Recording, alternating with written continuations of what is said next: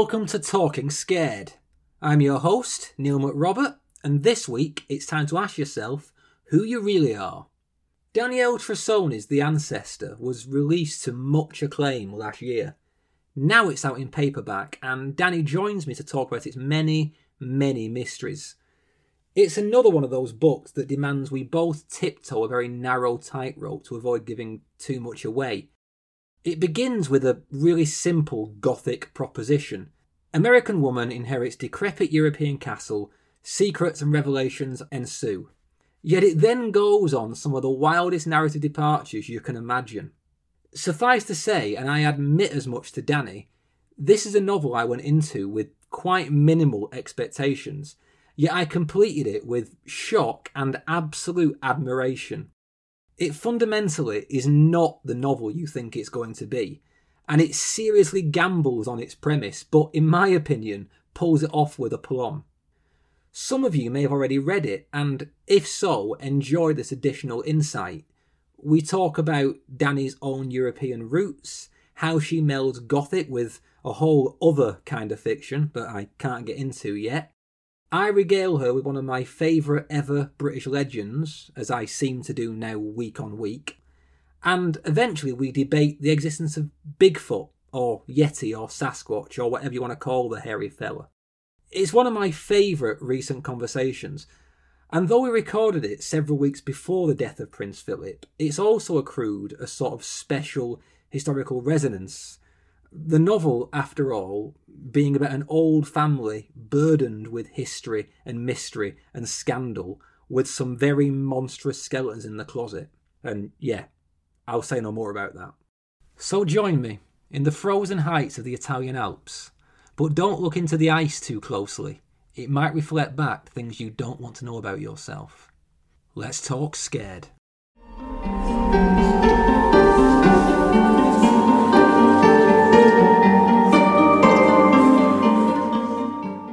Well, hi Danielle, and a very warm welcome to Talking Scared. Hey Neil, how are you?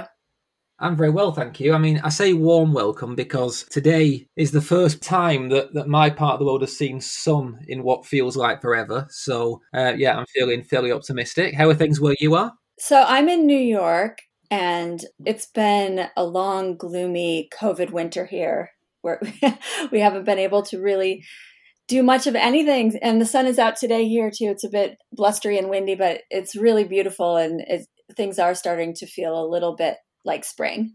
Yeah, things are looking up. Let's hope it continues. Um, it's great to speak to you. Obviously, I speak to authors week on week, but as well as being an author of dark fiction yourself, you're also the the horror columnist for the New York Times, which may be the greatest gig in the world. I have to say, it's pretty fun. Um, I feel pretty lucky to have that gig, and it keeps me on top of what's going on in the horror world. So um, I'm getting boxes of books sent to me every month, and I get to go through them and, and just sort of see what's happening and, and get to read the best of the best that's out there in horror. Yeah, it probably means that you know far more about this subject than me. Certainly, the, the current. You know, it's interesting because, yeah, it's interesting because I don't think I do. I, um, I think I was chosen for, you know, to write that column precisely because I come from a slightly different background in my writing.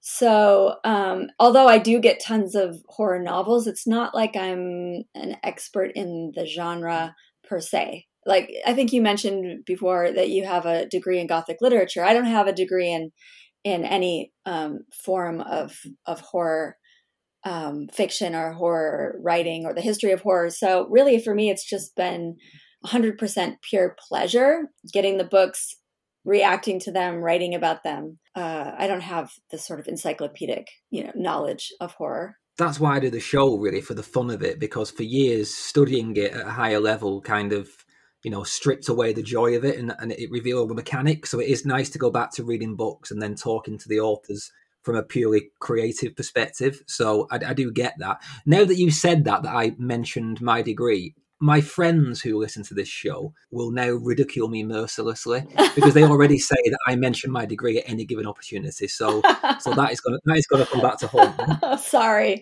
you can edit that out if you want. no, it's fine. My, my, my wife regales everyone with the tale that on, on our second date, she came back to my house to, to find my my PhD thesis hardbound laid out on the coffee table. Now it was there because I was working on it, but she she maintains it was done as a kind of power move. Oh, of course, very seductive. Gothic literature is always the thing. It seemed to work, but more importantly, your work. So your best-selling novel, The Ancestor, is now out in paperback from William Morrow. A lot of my listeners may already have read it, but some may have not. As I've said to you previously, this book confounded my expectations more than any I can really think of. And I think for that reason, I'll, I'll, ask you to introduce the plot and what we need to know because it's just too easy to stray into spoiler territory. So tell us about the ancestor. Right. So yes, it does. It's a. It's one of those novels that starts in one place and you end up in a completely different place than you thought you were going to go.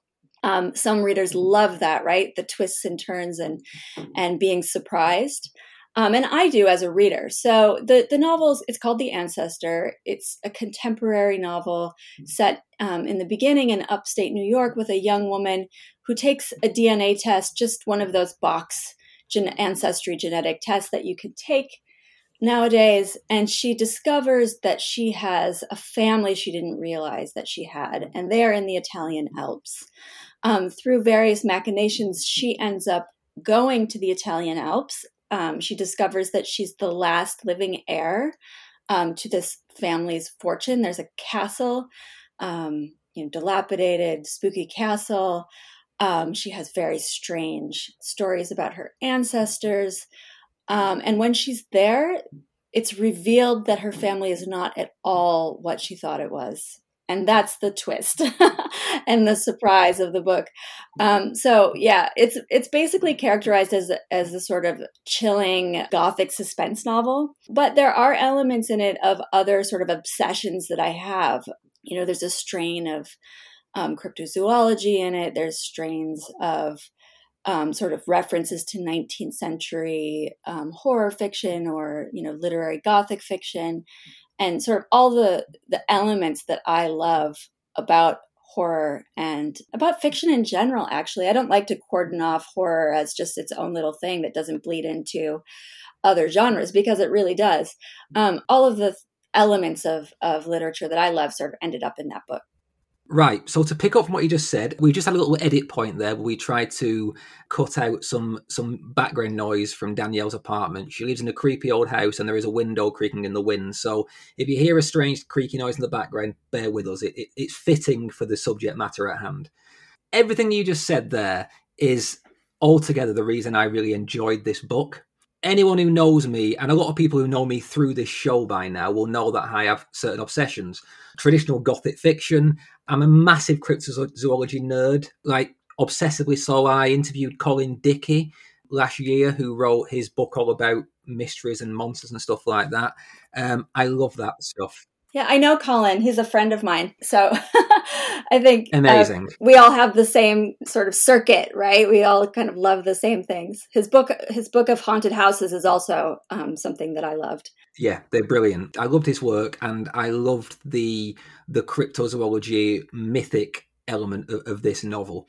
Uh, to address one thing you just said, normally I do have conversations with authors about genre and about, you know, what they consider the novel to be and all that. I've read dozens of interviews with you about the ancestor because I, I, try and do my due diligence to ask you questions you may not have been asked before. And I just see everyone asking you to justify this being a horror novel. I'm not going to do that, basically. I think. You know, it's got spooky castles, it's got hideous family secrets, it's got stolen children, it's got monsters, you're on a horror fiction podcast, so we'll just assume that the shoe fits. Is that is that okay with Perfect, you? Perfect. Yes. Right. A more interesting question then, I think.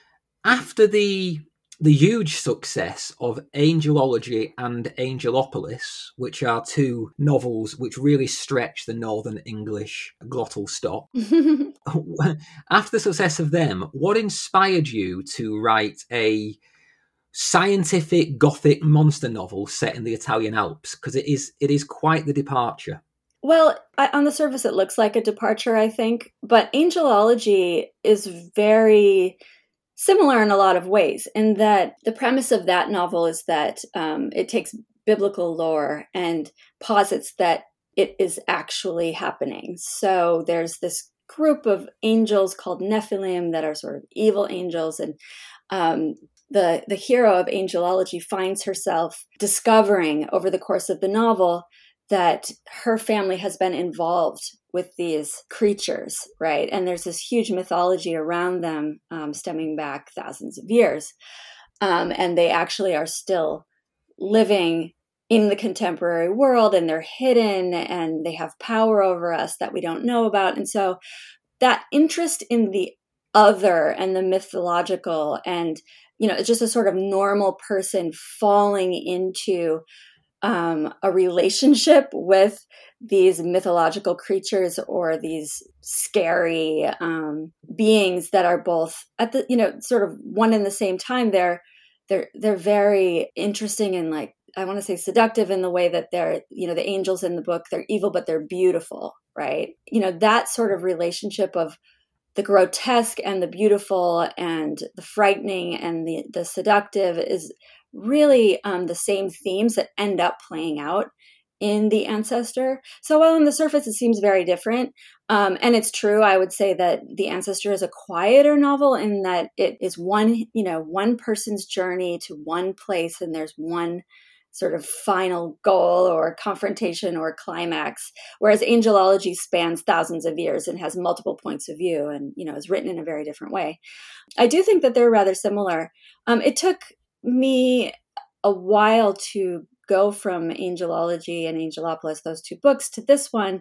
I wrote a, a book of nonfiction in between um, but I wanted to do something a little more in the Gothic tradition you know, like all of my books, people have a hard time categorizing it. Um, Angelology, I would say, has Gothic elements too. It begins in an, uh, a 19th century convent on the bank of the Hudson River, upstate New York, and it's very biblical and dark. And there's nuns and monks, and you know all of the things you find in Gothic literature. But people had a really hard time categorizing it. Some people called it a thriller. Some people called it um, you know, uh, literary fiction. Like eh, no one called it horror. Um, and with The Ancestor, I really did want to do something that fell more in the horror genre. Um, even though, as you mentioned earlier, people do have a hard time classifying it. I guess that that's just my signature, right? I take a bunch of genres and kind of, you know, mix them up, and you get Danielle Trussoni's work at the end. Yeah, I mean that's that's fine, isn't it? I mean these genres are intersecting more and more as as years go by. Gothic comes to the fore in this one very much. It's it's weird actually since I've since the turn of the year, and this is in, it's an interesting conversation to have with you with your your knowledge of what's happening in in the in the current and the current trends of of the genre. Since the turn of the year, I've interviewed far far more female authors than male authors it almost seems like there is a bit of a gender shift with the times of the year. And the majority of authors I've spoken to since January have been women authors writing in a gothic vein, whereas male authors are writing in a, a horror vein. And it's almost a return to that that 18th century vibe of the male and female gothic. Have you noticed any any trends with that?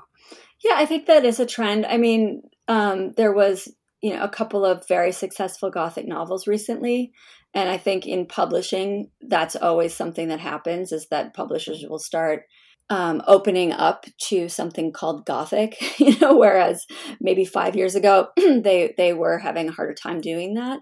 But frankly you know women writing gothic fiction has always been around.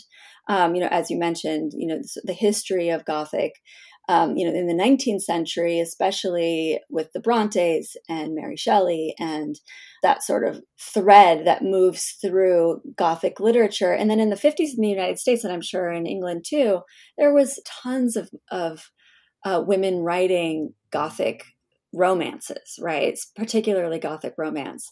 And some women Gothic writers bristle about the romance element, but I have to say that even in horror, a lot of those authors do use elements of romance with Gothic, um, and it, it seems to hit a nerve. People, especially female readers, who, if you start looking statistically, are about 70% of the people who buy books. love Gothic romance. And so it's not a surprise to me that you've had a lot of female Gothic authors on your show. I think it's going to be a trend that continues, actually. Yeah, it, it feels like it's almost slipped into the same the same vibe as something like uh, the, the cinematic calendar, where you get these big tentpole novels in the summer. You know, you get Stephen King in August. You get Chuck Wendig's new book is coming out in July. Uh, Richard Chizmar's book, um, Josh Mallone's book is coming in the early summer. You know, these big tentpole names with their very, very overt horror novels, and it seems like the ends of the year are reserved for these quirky, slightly more slipstreamy gothic novels that seem to be predominantly written, as I say, by women authors. It's, it's, just an interesting trend, and I've only been mapping it now for like you know the last eight months because of the show. I don't really have a, have a wider frame of reference, but I'm interested to see whether it's a one-off for 2021 or whether that's a trend that's going to continue. Hmm. Well, I, I actually, you know, feel very strongly that there's a lot of bias in the horror world. Um, you know, there's a lot of um, resistance to, you know, from readers and from publishers to label something horror and then have a woman author. You know, all of the tent pole, the big novels that you just mentioned, you mentioned men. Um, mm-hmm. When you mm-hmm. think of um, you know, when we think of who are the most famous horror novelists, you think men, Stephen King, Clive Barker, you know, you can just go on and on. The the male writers who have been given not just large advances and big publicity campaigns, but within, you know, institutions like the Horror Writers Association and other places, they're lauded and celebrated and it's a big party for those guys. Meanwhile, women writers, whether they're writing Gothic or um, other forms of horror, get less attention. And why is that? Is it because the primary audience for horror is male? I don't know. I mean, is that shifting now? Maybe it is. And, you know, one sign, you know, there's a, um, you know, I'm just looking at books that I have stacked here in my office you know all those books that you mentioned are here in my office stacked up ready to you know waiting for me to review them hmm. but there's authors like Zoje Stage um, there's Jennifer McMahon, who has a novel coming this summer. You know, the woman who wrote um, Mexican Gothic. These novelists are encroaching on that sort of male dominated tentpole summer novels, right? And I hope, you know, I'm cheering for them from the sidelines. I hope that they do it. And I hope that publishing houses start allocating more funding to their publicity camp- campaigns and start really supporting them. Me too, because as I say, a lot of stuff I've read since since January has been fascinating stuff. Um, it's been interesting. I've been doing this thing on Twitter over the last few weeks, where I've been trying to get people to nominate the best horror book per US state. Almost everyone has nominated male authors, and I think that more than anything has brought home to me the bias you're talking about. That the it's not necessarily that people aren't willing to read women or willing to like you know laud women writers. It's that they just don't have the same profile a lot of the time as these big marquee names. So yeah, hopefully that will continue to shift. Yeah, I hope so. Um, I'm really, you know, in my column. If you read my column, I'm always, you know, I, I, I do review books that I love, whether they're by a woman or a man, and I try not to let that be a, a deciding factor. But I do also, at the same time, try to make sure that I'm giving every female author's novel who come, you know, when it comes onto my desk, that I give it a lot of attention and consideration. Mm. And as, as I keep saying to everyone who will listen, if anyone can beat Catriona Ward's Last House on Needless Street for me for Book of the Year, that that will be quite the book. So yeah, let's see what happens. Yeah, I have yet to read that one. I have not. I have it, but I haven't read. I it will yet. be interested in your opinion. It's. I think it's as close to a masterpiece as we've had since something like Paul Tremblay's Head Full of Ghosts, in terms of pure horror. So yeah, see what you think. But right, we've wandered quite far from your own novel here, so let's get back to your stuff. Um, it's always quite nice, actually, to discuss a book after it's been out in the world for a while, because normally I tie this into to new releases. But now and again, if something's really interesting, the, the, the paperback release is, is, a good way to go back and, and have a chance to talk about it. And you know, your book's been out for a year now. It's had many accolades. You have mentioned to me, though, that there is a certain point in this novel that has provoked controversy or split opinion in your readers. So we'll get into some of that territory later on. But how do you feel about the general reaction to the ancestor? Have you, have you been pleased by it? I have been pleased. Uh, it had a, a, lot of very good reviews. One in People Magazine that was particularly good. It had a you know a full page review in the New York Times Book Review. Um, yeah, I, the reaction has been really strong. Um, so I can't complain. You know, I, I think my the hardest part of this last year is that the book came out in April of 2020, um, right at the point where nobody knew how to yeah. publish a book with COVID. So my tour, my book tour was canceled, and we did not yet have a method to do, um, you know, Zoom events. Bookstores were closed down, warehouses were closed down. Amazon was delivering essential goods rather than books. So part of the problem, I think part of my, um, you know, why I'm excited that the book is, you know, being relaunched in paperback right now, um, and part of my frustration last year was not so much the reaction or the reviews, which were all pretty good, but the fact that people didn't see it because it, you know, I wasn't out in the world doing things to support it. Yeah, yeah, it must have been terribly frustrating. I mean, I I felt sorry for people because there was that whole thing with early early on in COVID where no one felt quite like they could legitimately complain about their life when people were dying all over the world. Right. And everyone yeah. the endless caveats of I know I've I know I've got it okay, but I'm still a little bit sad today. You know, endlessly having to justify feeling down. And I felt really sorry for the authors who who look like they're in a privileged position, but at the end of the day have spent years working on something that is then being released into the void. So yeah, my sympathies on that one. well, you know, there's nothing you can do, and it happens to a lot of people. I have a friend who published a book um, about air travel after 9-11 right? I mean it's just the way that it goes. And sometimes you have huge amount of luck when you publish a book and other times you don't. So i think that the key for all of those you know people out there who write horror who write anything actually is to not take the public reaction to your work too seriously and just keep going. Right, let's delve into the actual meat uh, and the substance of the novel because it's it's it's quite a complex beast no pun intended for those who've read it. um, first of all, I'm always fascinated by inspirations. Considering your surname, Trussoni, I'm assuming there is some Italian ancestry in your own family. So, in the ancestor, the the village that the main character goes to is in the Aosta Valley, which is on the border with France, and it's right below Mont Blanc. In you know, in reality, my family comes from a small village um, on the Swiss border with Italy um, called Campodolcino, right above Lake Como. And I've been to this, you know, region quite a few times, and I just fell absolutely in love with it. Um, I found it both gorgeous and terrifying at once, you know, which mountains seem to do to me. I don't know, especially, you know, sort of very high and, you know, narrow mountains with passages between them. And I don't know, I'm I'm one of those people that finds landscape to be essential for horror fiction, right? You need to have the right setting and the right landscape. And so I I took that and I used it in the novel very purposefully. Um, what else is I'm trying to think of what else is um, personal. Oh, I did take a DNA test like my main character. And um, I found, I discovered that I wasn't actually Italian. I was like point, 1.5 or 3.5% Italian, whereas I had grown up believing that I was much more Italian than that. So um, that surprise actually sort of inspired or jump started the the the premise of the story that someone takes a DNA test and discovers that they have a totally different sort of genetic profile than they thought they had. Right. So I'm assuming that you know it wasn't revealed that your family have communed with monsters in your past.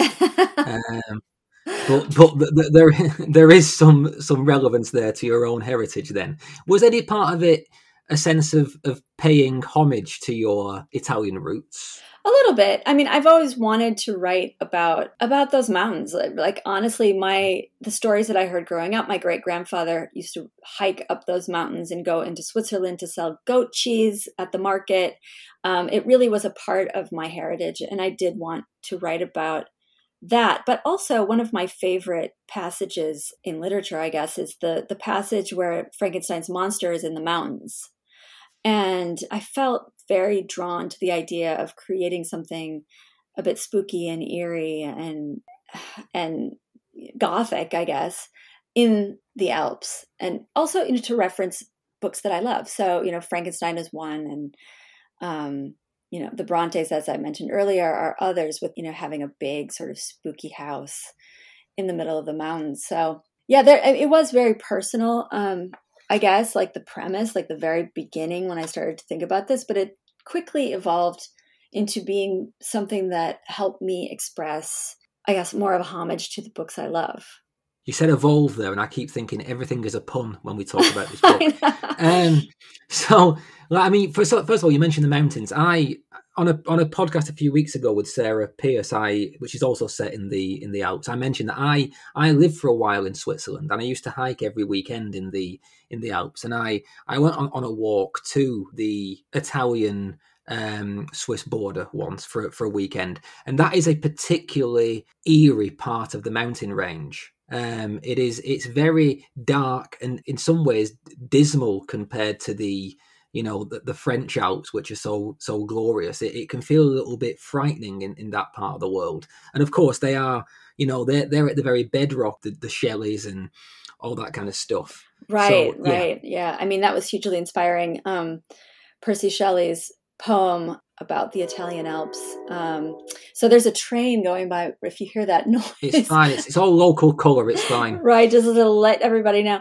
Um, but yes, I find I actually went to the Aosta Valley to um, do research for the novel, and stayed for a week, basically in a tiny, tiny little town um, where the majority of people who have lived there for you know generations are mountain guides um, and I found it very, very eerie, deliciously slow. So actually, there was, you know, the structures are all very particular to that um, region. There was a 19th century spa that the Dukes of Savoy used to go to, you know, that, and, you know, there's these sort of hidden little wonderful places that you you just happen upon that you never would have found if you hadn't gone there. So um, that's another thing that I like to do with all my books, including Angelology, is go to the places that I write about.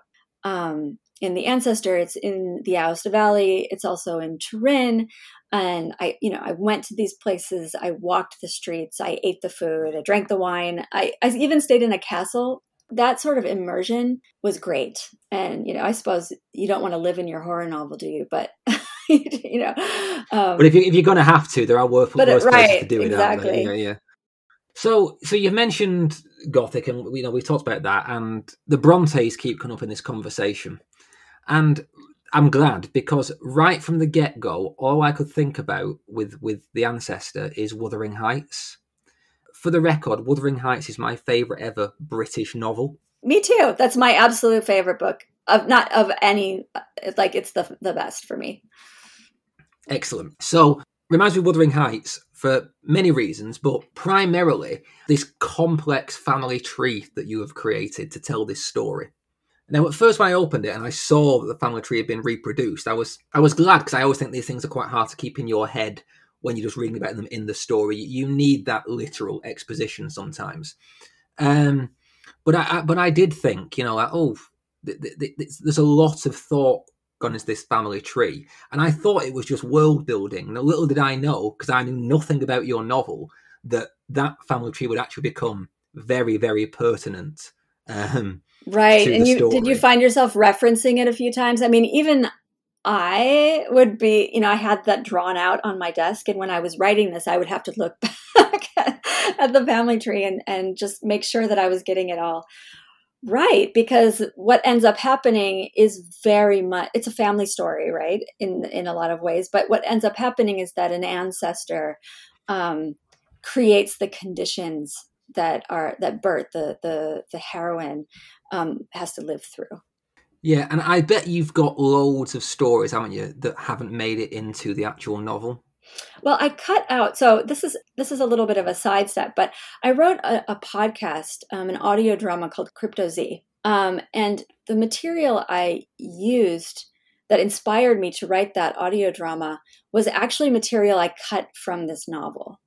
Um, so the ancestor at one point was much longer, um, probably another 50 to 100 pages longer. And there was a lot more in the book about um, cryptozoology, about scientists who were looking into the evolutionary sort of path of human beings, of hominids, um, into you know human history, Neanderthals, Denisovans, all of these, the sort of our ancestry, right? And so all of that, I my editor cut cut a lot of it out.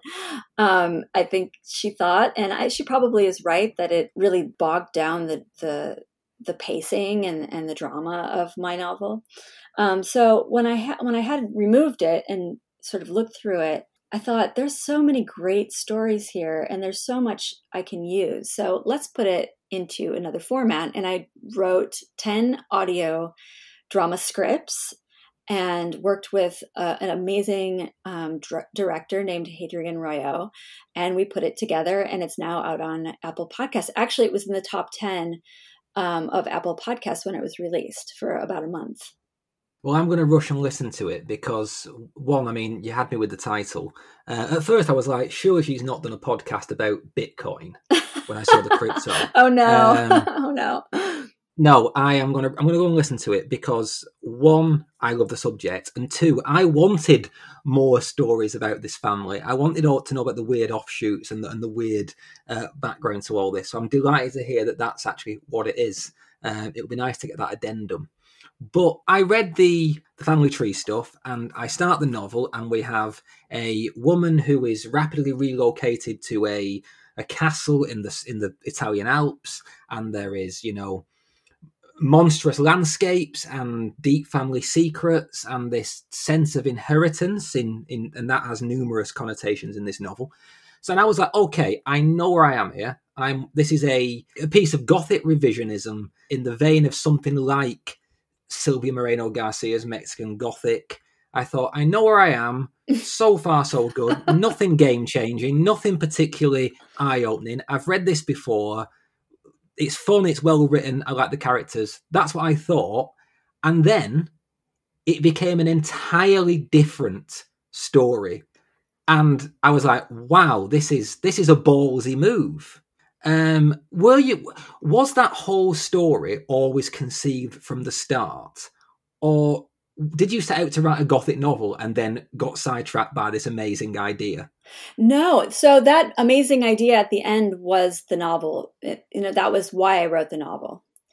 Um, I was obsessed with that subject matter. I had been reading everything I could find about it, you know, from the I don't know if you read the nonfiction book Sapiens, but to you know other books about genetics and cryptozoology. And anyway, so I I wanted to find a framework or um, a way in to that that was very atypical.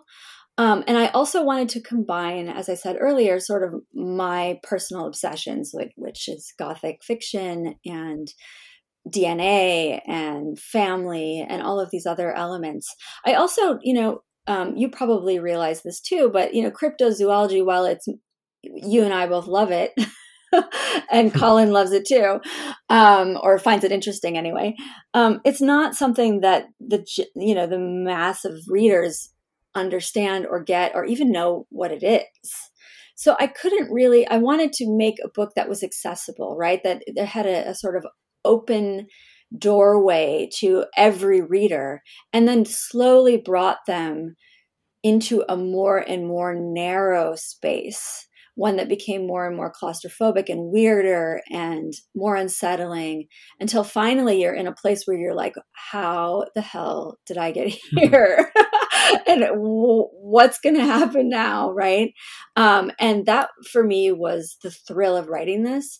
Um, the real challenge of it was to get to that end point in an elegant and sort of logical fashion well elegant is the word because you've somehow managed to sort of suture together what should be two very very almost antithetical stories because one seems to be rooted in this archaic gothic you know you i thought it was going to be a supernatural story about ghosts and, and and ghouls and and you you as i say you've combined that with a kind of scientific adventure novel. So uh, it's it's a ballsy move, as I say, and I it's elegantly done, and I wish more books were willing to be this weird.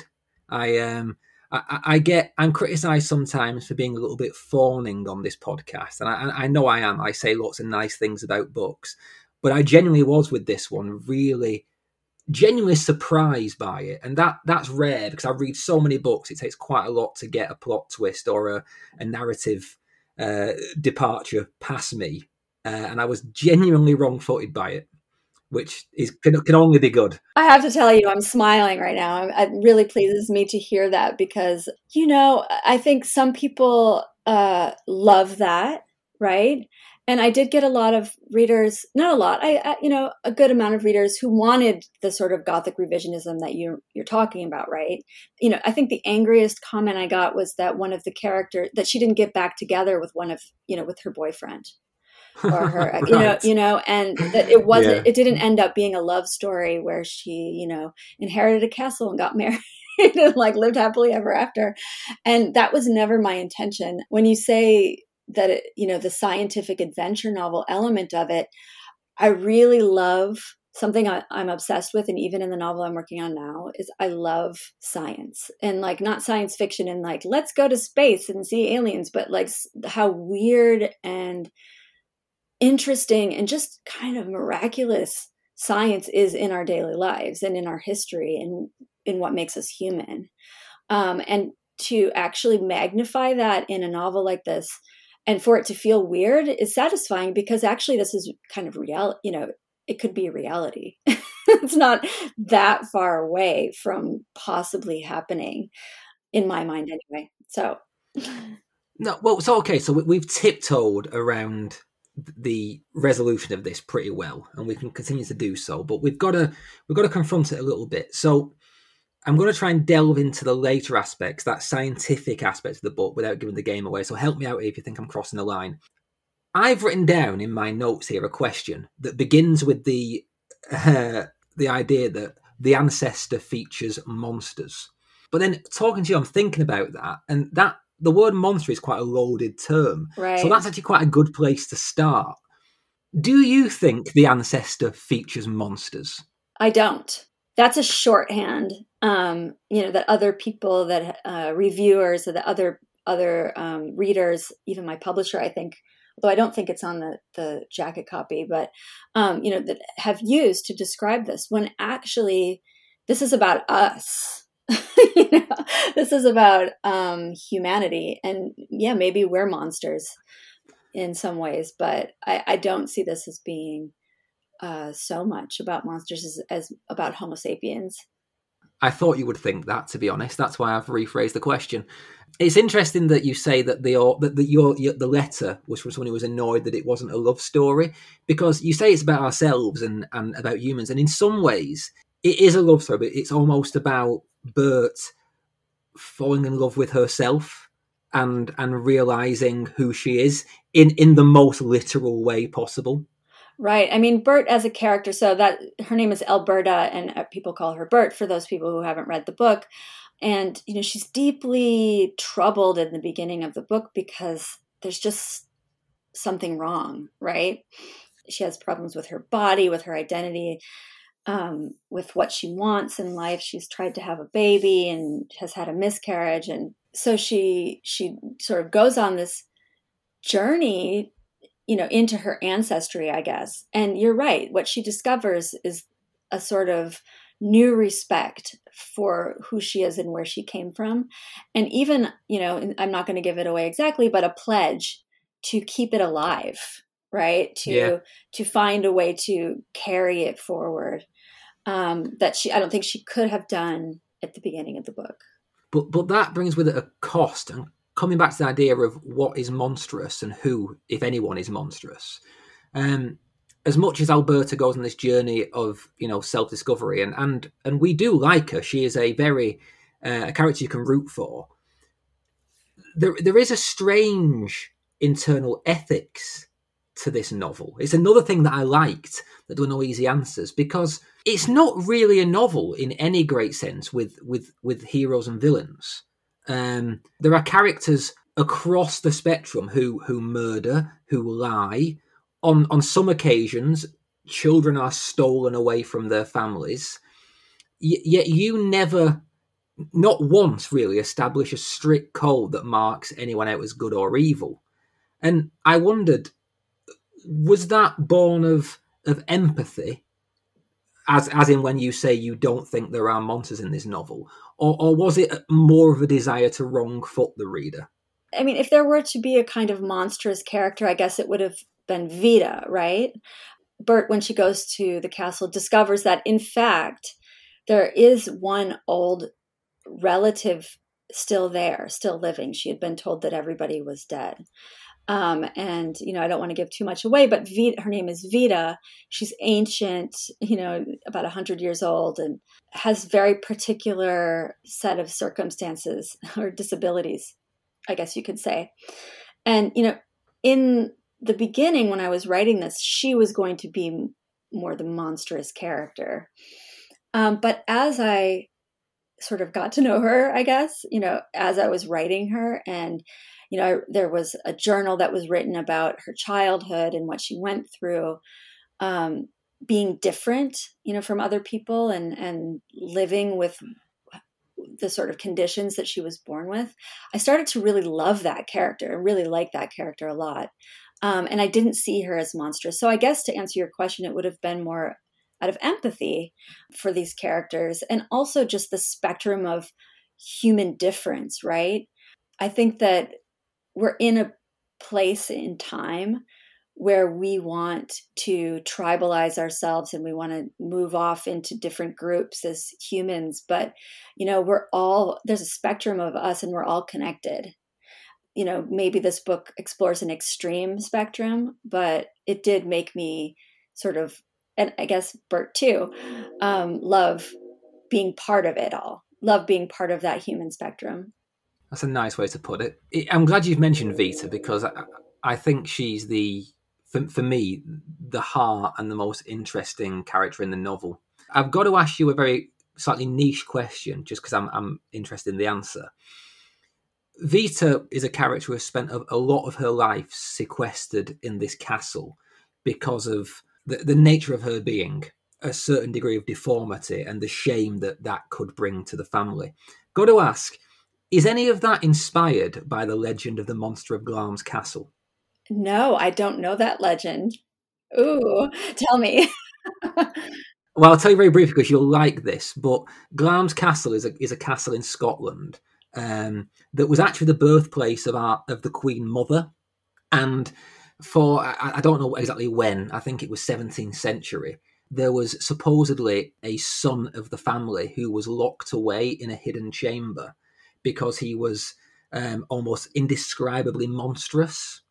And it, p- people who worked on the castle who said they saw things then disappeared or were shipped to Australia back in the day. and, and there were shadowy figures seen on battlements. And Walter Scott visited um, and noticed that there were more windows on the outside of the buildings and there were doors on the inside to account for them and things like that. It's one of the most fascinating stories because it does actually seem to be true they, they think they now know who the monster of Glamis was. But it has so many cross connections with the, the, the story of Vita. Uh, you'll get a kick out of it. I will I will send you a link and I will put a link in the show notes for people who are interested. It's, oh, it's a please. great little creepy uh, British legend. I yeah. love it. I mean, but also just think of, you know, in the history of, and not so very long ago, 200 years ago, 100 years ago, aristocratic families were interbreeding with each other, right? They were marrying each other, and there was no concept of, of genes and what that would um, entail. And of course, there were going to be offspring who seemed monstrous, right? And they didn't know what to do with them. So, yeah, I find that fascinating. And, and that plays in a little bit to, you know, with the ancestor for sure. Yeah, it's it's a cool story, and as you say, it, it sums up a lot of those things that were endemic in, in, in the culture of the time that were quite quite monstrous and quite damaging. So, but it but it uh, weirdly appears to be true. It's cool. I'll I'll send you the link. Thank you. Even though you haven't heard of, of that legend, your work, not just the ancestor, but the angelology series as well, it, it does one of my favorite things that people can do with speculative literature, which is to incorporate existing myth and legend into a new story. I think when it's done well, it's one of the most satisfying things you can read because it makes you feel a little bit initiated. You know, if you know which parts exist in in the cultural fabric and which parts don't, it, it's a, it's a satisfying feeling. When you're doing that, do you structure the novel first and then look for places to kind of inject that existing lore, or are you led by what's already out there in the cultural ether? So that's such an interesting question because I'm writing a novel now, and um, I have a full draft of it, um, and I'm now going back and editing and doing research. And what I'm finding is that this novel does have elements of lore and legends in it, um, but I did not choose particular ones and then structure the novel around it. I chose one central storyline which I wrote all the way through. And as, after I finished, now that I'm going back and sort of polishing it, I guess, and, and doing more research, I'm finding um, elements that plug in. For example, one of the myths and legends that I'm exploring in this book is the is the golem, right? And oh, cool, yeah, and various stories of um, Jewish legends in Prague, in you know, you know, historically, and I'm finding as I start to peel back the layers of Jewish mysticism and the Kabbalah and various secret societies and thoughts about the golem and creating life from, you know, basically nothing, that there are so many stories that go along with this idea that I can fold them in after I already have the novel written. Right the there was basically one the story of the golem that was the central one but and i wrote my novel and now i'm going back and adding more and do you find it as satisfying to do that as i find it to read it oh completely you know what i love is when so with angelology especially because um, maybe i should send you a copy of that neil um, because that one is it's set in the contemporary world it feels very real um, it feels like you're reading realist fiction um, not horror fiction, not a thriller, just like realist sort of literary fiction. But suddenly, all of these legends are coming into play. Um, and I had readers sending me notes saying, hmm. I just looked this up. I just looked up this, you know, this Catholic decree that you mentioned, you know, that happened in the 14th century or whatever. And that was real. Did that really happen? And like this line between the research and the myth and the history and not just myth but you know in this case with angelology with religious history um, using that line to create a kind of hallucination for readers where they don't know if they're in reality or if they're in a dream um, that's very exciting for me and i love it when readers write to me and and sort of ask you know did this really yeah, happen yeah. what happened and what didn't i'm i'm lost that's excellent. It's a testament to your ability to blend it, isn't it? To create an illusion, I suppose. So I love when writers do that. I mean, have you read um, Max Brooks' Devolution? I did. I reviewed it in my column. Right, because I think that does it really well. Because that, that's a book that's much like your own, inflected with cryptozoology. It, it, it wonderfully blends real Bigfoot anecdote right. and and and Max's own own story. He's coming on the show in May to talk about it. I'm quite excited. But yeah, I think that that's an example that really does it well. Yeah. So and and it, it obviously it touches the, the, crypto stuff that we love. Which, speaking of which, um, I've got to ask, right? Because we've talked about cryptozoology and your novel is about some of these things. What's your own stance on the? Let's not call it Bigfoot or Sasquatch. Let's call it the universal wild man myth. because you reference the global spread of this in the ancestor. You talk about the Almasti and the Sasquatch and these these other names that people may not be as familiar with. Do you think there's something out there in the, the woods and the wild places of the world? I think it would be kind of crazy if there was nothing, right? I mean, if you look at evolutionary history and and you know, hundred thousand years ago, there were five different kinds of hominids. They're finding fossils, you know, from five different kinds of hominids that were existing at the same time it pushes the boundaries of of belief to think that there could be communities of of you know other hominids. I mean, I don't think of Bigfoot as like a, you know an ape, or I don't see it on that spectrum. I would see it more as a kind of evolutionary branch of um, of a hominid, right? So yeah, I think that they it could they could be out there. I don't disbelieve. I don't 100% believe right. either. I feel like the world is so occupied that we would find them. you know, I want to. I want to find them. As I've grown up, I've accepted that there isn't a Loch Ness monster. I've accepted there are there isn't a chupacabra, you know, etc. But I am still clinging with right. with white knuckles to my belief in the Sasquatch and the Almasti and and the Yeti. I don't know why. It's it's the boyhood part of my mind that's never quite gone away. Because it's you know it's totally possible, right? Because they're probably as intelligent as we are and they could survive they could find ways to survive so yeah i know i understand that that desire to believe it's got me laughed out of a lot of bars but i, I stand by it um, so you mentioned this novel about the golem is that your next novel that's the next novel um at the heart of it is the myth of the golem and porcelain dolls oh that sounds creepy right i'm bringing both of those elements together Right. I can deduce some things from that, and it's a horrifying implication. Um, when, when's that going to be published? I don't know yet because I haven't um, I haven't sold it yet. I'm writing it first, and then I'm going to go out and and see if I find a publisher. Will you come back on the show whenever you do to talk about it? Absolutely. I'll send you a copy as soon as I have a full, you know, as soon as I know when it's coming out, I will get you a copy right away. Amazing. Thank you. One last question, just because I'm interested anyone who follows you on social media will have seen these really amazing photos you share of spooky old houses. Is is that part of some project?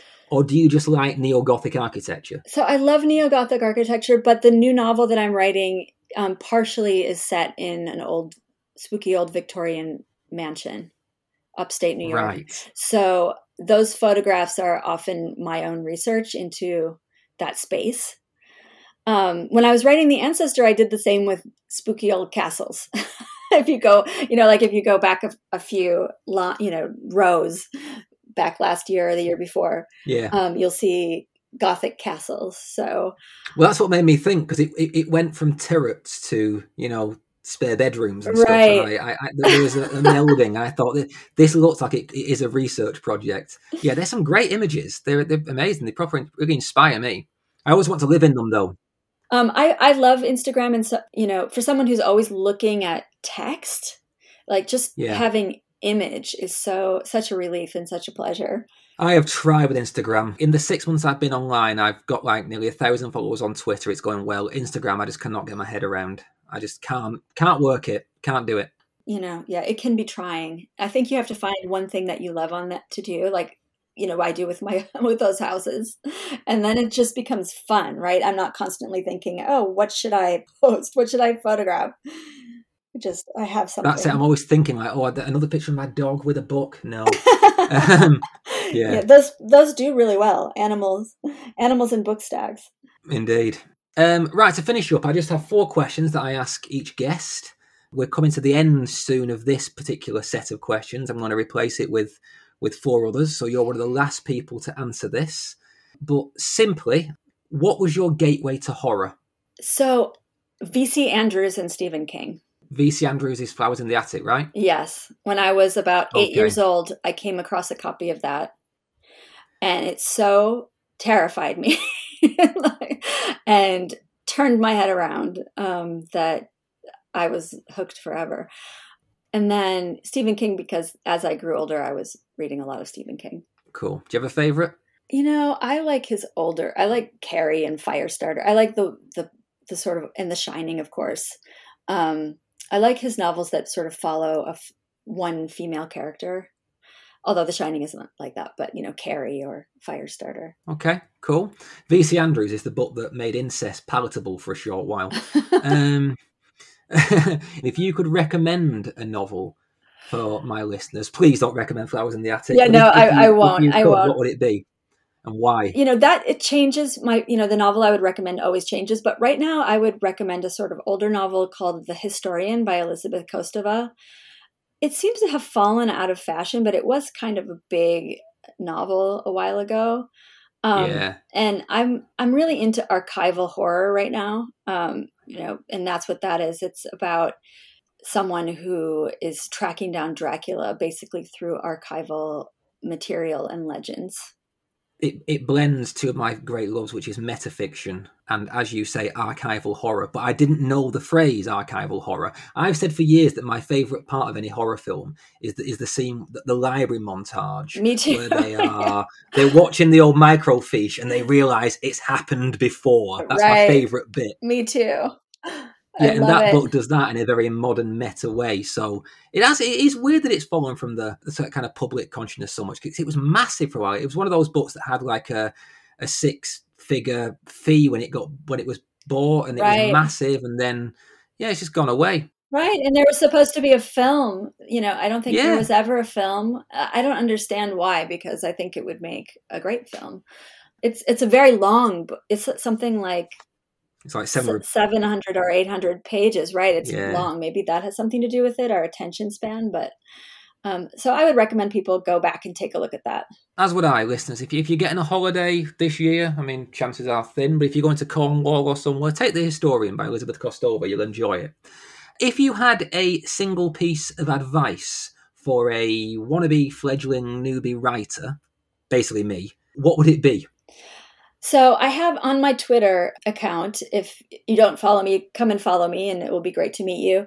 Um, I'm at Dani Trussoni. I have a, a quote from Kafka that essentially I don't know it exactly. It says to follow your obsessions relentlessly. Right? Don't change what you love. Don't water it down. Don't try to make it commercial. Don't try to copy another writer's, um, you know, sensibility or aesthetics. And really, that's what my biggest piece of advice would be is find that thing that really excites you about what you're writing and just go there and and don't be afraid to um, make it weird and make it yours Thank you very much. I always look for the slogan in that answer, and I think "make it weird" is uh, a perfectly, perfectly pithy way to summarize that. Yeah. Lastly, my favorite question: What truly scares you? Dementia Wow. Okay. like losing my my intellectual grip on the world I can see that. Yeah. It's yeah. I always ask this question last in an interview, and it always leaves me in a quite awkward place where I've got to go, okay, dementia. okay Thank you, Danielle. I'll speak to you again at some point. No. um, yeah, I, I can I can appreciate that. We have dementia in my family.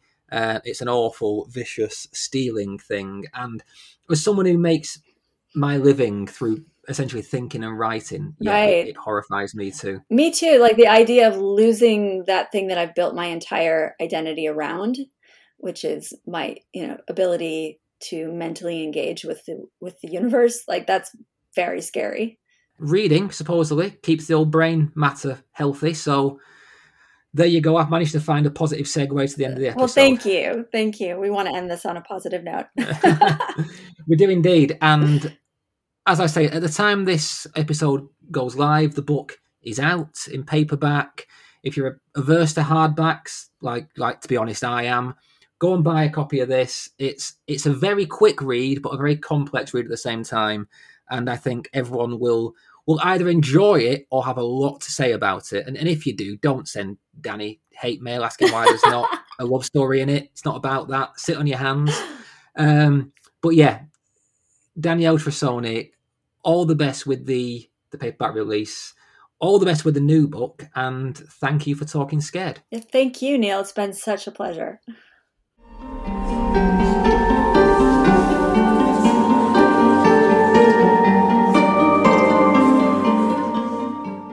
Well, what a great conversation that was. Dani is a really thoughtful guest who, despite what she might say, does definitely have her thumb planted firmly on the pulse of the genre. If you haven't yet checked out her column in the New York Times, then I, I recommend you do. It's a great resource for those interested in contemporary horror, which presumably is all of you listening. Also, have a look at her Instagram. The um, the photos of castles and, and gothic houses, they, they really do get the imagination whirring. And whilst you're looking her up, be aware that Dani is giving away 25 copies of The Ancestor to celebrate the paperback release. You can find details on her website, danielletrussoni.com, or on her social channels. Go and try and get a copy. Failing that, I'd buy one. It's a real one off, which is something we can't say all that often. How are we feeling about my constant references to myths and legends and odd arcana that I like to throw in there? Um, if my reference to the monster of Glamis castle has tantalised you, and how could it not, then I've put some links in the show notes. It's a really fascinating story, and, and it reads like a too good to be true gothic novel. But it seems, alarmingly, to actually have some basis in truth. To fully pull you in, here's a quick quote from the 13th Earl of Strathmore, um, who in some way was linked to the castle, um, and he said of the mystery that, quote, if you could even guess at the nature of this castle's secret, you would get down on your knees and thank God it's not yours. End quote. I mean, come on, how amazing is that? I just want to visit. I just want to go and see the, the, the locked room, the mysterious room. Love stuff like that. I, I hope you're enjoying my little indulgences because, I mean, each week I basically crowbar a little bit of spooky trivia into each conversation. I listen back sometimes and, and I cringe a bit. I mean, it was Witch Windows and the Bennington Triangle with Jennifer McMahon. It was the video nasty debate with Clay McLeod Chapman. And now it's this. But then again, I am the guy who put my doctoral thesis out on the table for my soon to be wife to see on our second date. So, yeah, so what do you expect? I'm a show off. Speaking of my thoughts, though, I wonder what you think about my observation on the yearly release schedule. You may have noticed that I've had predominantly women writers on the show since the new year, and you'll see that flip reverse a little in the coming months. It really does seem to me that the publication calendar is a game of two halves, with men dominating the summer and women at the either end of the year. I mean, there are some obvious like exceptions, but more and more it feels like the quote big name horror releases are becoming summer centric, and that male authors are still dominating that category. I mean, it's it's odd, really, considering how many fantastic women I've had on this show in just the last two or three months. But but Dani is right. Almost all of them are caveated in some way, recategorized as gothic, thriller, dark fantasy, romance. Rarely out and out, straight down the line, horror. The only one I can think of really was um, Catriona Ward, whose novel was pushed as horror. But even now, I'm seeing things about you know psychological thriller, noir, stuff like that. I just I just don't know why publishers and marketers and reviewers feel the need to to categorize and challenge horror books by women as as as not just horror. At the same time, male authors are described outright as horror novelists without challenge when, when their books are just as varied in tone and extremity. It's a serious double standard, and I'm, I'm not quite sure what's behind it. I mean, surely we aren't all uncomfortable with saying a woman can write horror, surely. I mean, I'd be interested in what you think. I mean, I'm always trying to get debate going, trying to get conversation going in the community. Let me know what you think about that and all manner of things. Get in touch. As always, I'm delighted to hear from any and all listeners. You can find me on Twitter at TalkScaredPod or email me at talkingscaredpod at gmail.com. Despite what I said, I am trying my best with Instagram and I've put up some more content on there, including the ridiculous change in weather that has plunged me back into the ice age since I recorded this interview. Spring has seriously unsprung. Most of all, get in touch. Hearing from you guys is at least half of the joy I get from this show. And I'm not going to bang on about reviews. As usual, they are vital. If you can leave one on Apple Podcasts, please do. Next week, I'll be back with another conversation that touches upon cryptozoology. I'd like to claim I planned it that way, but it's just a happy accident and a, a very different book. But until then, start learning a new language, maybe Italian. Draw up a decent will and be kind to your old relatives, even the hairy ones. Read good books, and remember, it's good to be scared.